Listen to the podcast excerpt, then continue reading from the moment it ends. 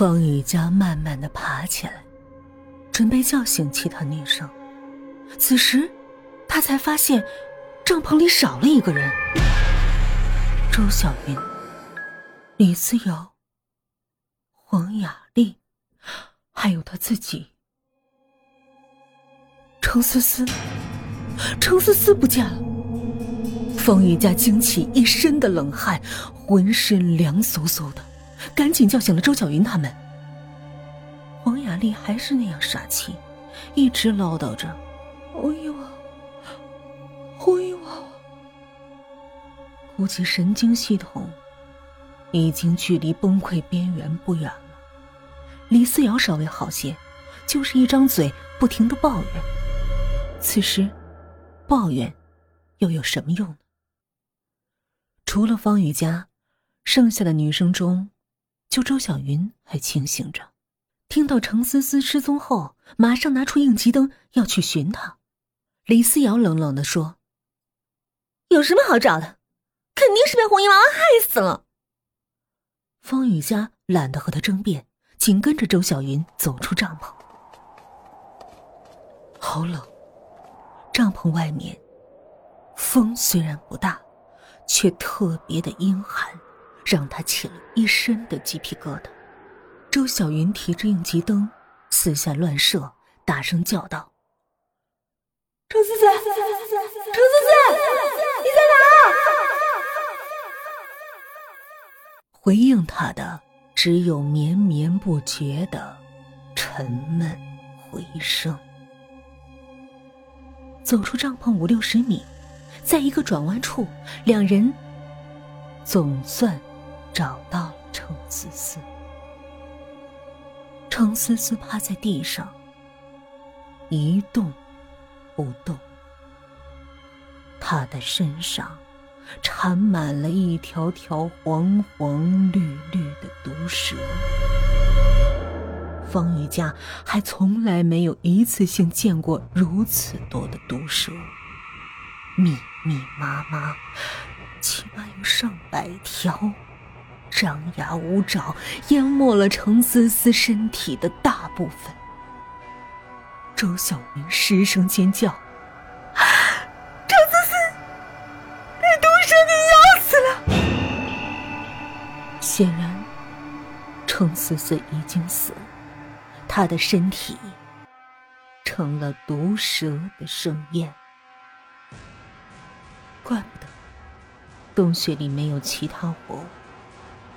原来这里是毒蛇们的天堂。毒蛇发现了风雨佳和周小云，一些敏捷点的、飞快的向他们爬了过来。绝大多数的女生都害怕毒蛇，可周小云想都没想，抓着方雨佳的手，掉头就跑。奔跑中，方雨佳回首，匆匆一瞥。各个阴暗的角落里爬出来的越来越多的毒蛇，渐渐的完全覆盖了程思思的尸体。程思思被毒蛇咬死，我们快跑！这里好多毒蛇！周小云对着李思瑶和黄雅丽大叫，仿佛是验证她的话一般，帐篷里竟然真的爬进了一条毒蛇。女生们怪叫着，纷纷躲避，在周小云的带领下冲出帐篷，亡命狂奔。他们跑得那么快，以至于方雨佳只来得及带上一包干粮和一个水壶，其他的都没顾上。方雨佳追了十几分钟，终于追到了他们。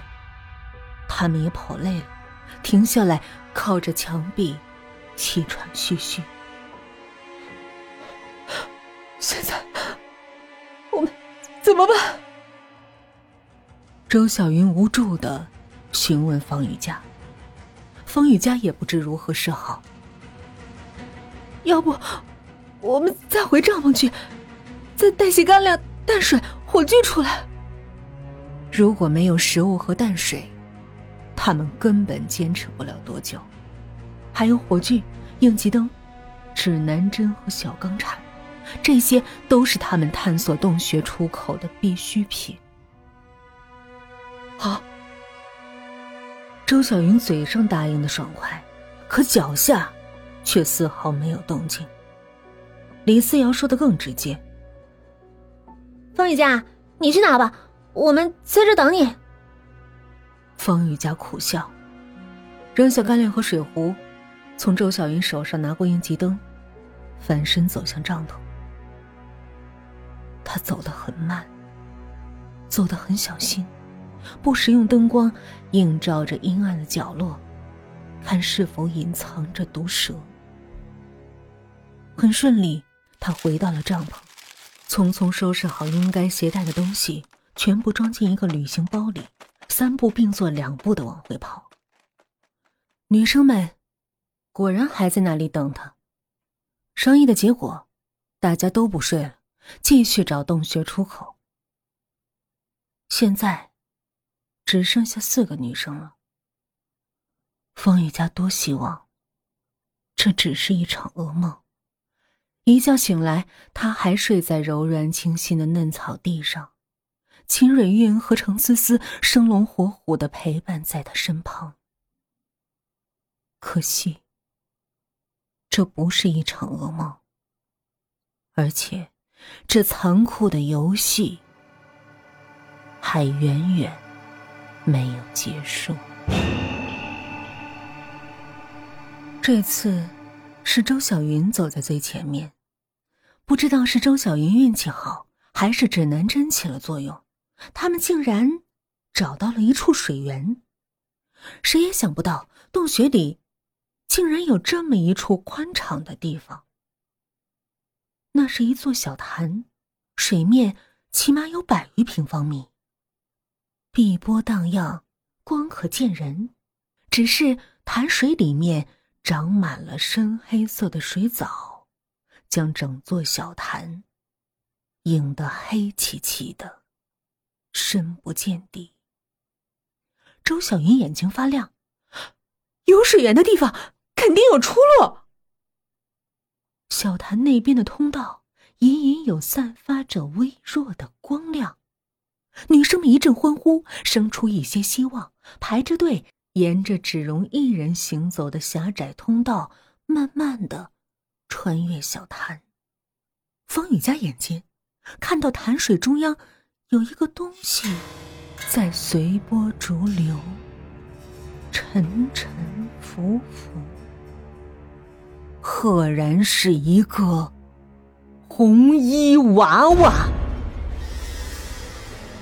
方雨佳的声音都在颤抖。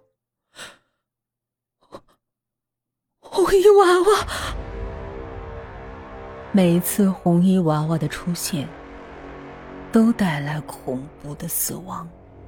第一次是秦蕊韵被吊死，第二次是程思思被毒蛇吞噬，而现在，他竟然在潭水中发现了红衣娃娃的身影。方雨佳的惊叫声还没有结束，另一个更大的惊叫声掩盖了他的声音。那是李思瑶的声音。在方雨佳惊叫的同时，潭底悄无声息地伸出了一只被水浸得发白的手，一把就抓住了李思瑶的脚跟，将她拉进了冰冷的潭水中。李思瑶的叫声很快就被冰冷的潭水所淹没。他甚至根本就没有挣扎，就沉了下去。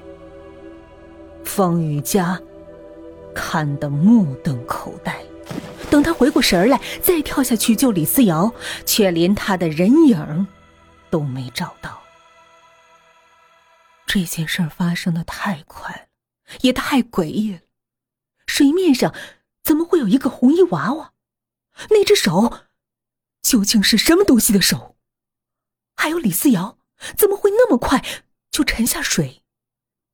就算不懂水性，他也应该依靠潭水的浮力挣扎一下，怎么可能像一块石头般不声不响的沉下去？潭水不大，水却很深，尤其是那些深黑色的藻类，遮住了方雨佳的视线。方雨佳潜水找了一会儿，一只脚就开始抽筋儿了。水太冷了，不不知道是不是藻类太多的缘故，风雨家总觉得潭水太重，在这里潜水极不舒服。